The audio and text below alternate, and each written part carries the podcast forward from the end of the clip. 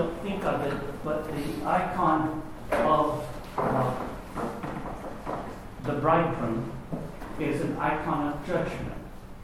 Uh, you know, generally, like you have the Sunday of the Last Judgment, you've got the one that's sort of drawn from, literally drawn, the icon from Matthew 25, and it's got a, you know, it, and it usually pictures a big snake and, and things, and, and everybody, um, big judgment, scary thing.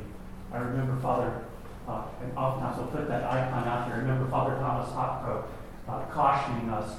Uh, you just sort of learning in conference about icons. He says, don't kiss snakes.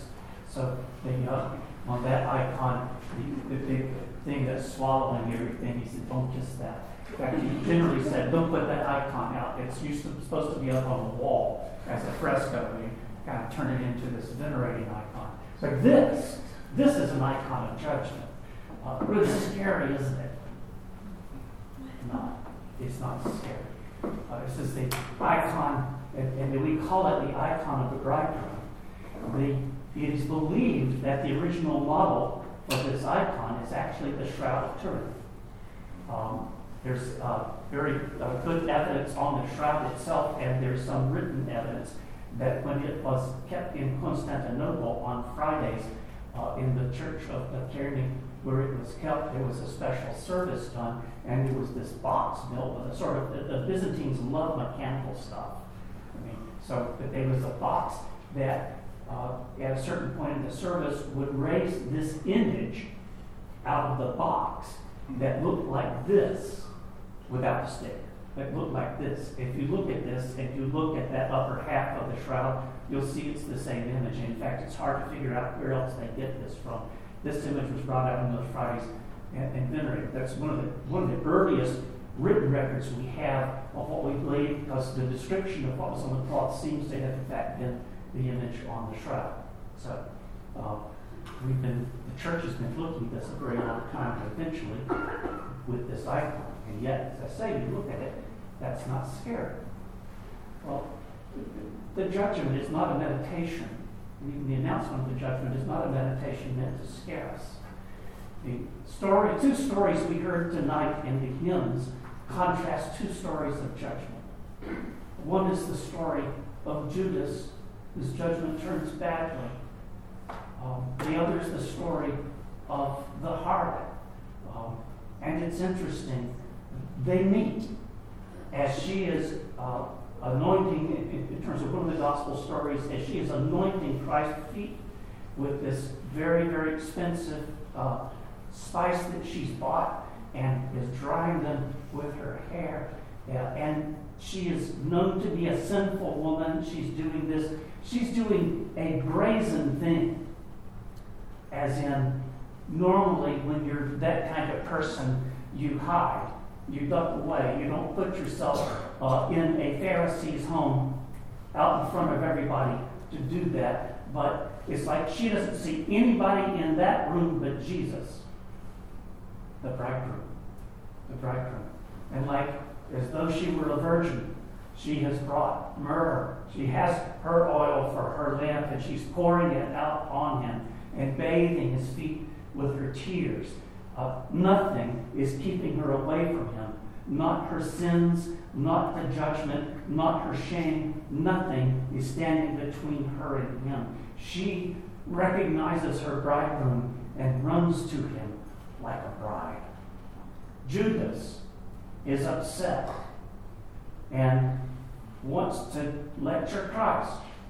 That could have been sold and the money given to the poor though we're told in John's gospel that actually he was a thief and he only wanted more money to steal. Uh, this is the darkness is entering his heart. The church in these first several days of uh, Great Lent puts the image of the bridegroom before us, and it's bringing us to sort of an apex of judgment at this period just beyond Lent to prepare us for what we're going uh, to see and walk through with Christ Himself. And this is a judgment of the heart a judgment that really takes place in the heart. For in the heart, it's possible to harbor the thoughts of Judas. It's frightful, but we can, I have, I don't know about you. They don't usually come out looking as nasty as betraying Jesus with a kiss, but there's a reason why the church every Sunday, every liturgy has us promise, I will not betray thee with a kiss as did Judas, because it's quite possible. It's quite possible. I would say we betray him with a kiss every time we ignore him in the naked, poor, the hungry. All these places Christ gives himself to us and we uh, dismiss them with a kiss or worse. Uh, but he, he presents this to us, if you will, not scaring us, saying, hurry up, get better, perform, get it right. I'm judging. It's this image of unmistakable tenderness. Christ himself bearing the fullness of our shame uh, as he's been mocked and spat on and beaten with a rod and all these things, the crown of thorns is on him, now presented to us as a bridegroom, not the scary bridegroom, uh, but a bridegroom who says, Could you love me? Could you love me? With such tenderness. You, you can see there is no harm in this bridegroom. There's no hurt in him. There's no hurt. Judas, Judas, at that moment could have said, You wouldn't believe it, but I've been stealing from you. Jesus would have said, Yeah, I've been knowing. I mean, it could have been a very different story that night. There was nothing, nothing in Jesus that prevented Judas from doing that. And there's nothing uh, between us and Jesus that keeps us from taking our turn with the harlot, bathing his feet with our tears, and whispering with whatever sincerity we can muster. Sometimes it's just really, really weak. But with whatever sincerity we can muster, Jesus, have mercy on me. I love you. Help my unbelief. Help my love. Give me grace to love you everywhere, always, in all things. To him we give glory, Father, Son, and Holy Spirit, now and ever, to ages of ages. Amen. Thank you for the uh, choir tonight and for the trio offering.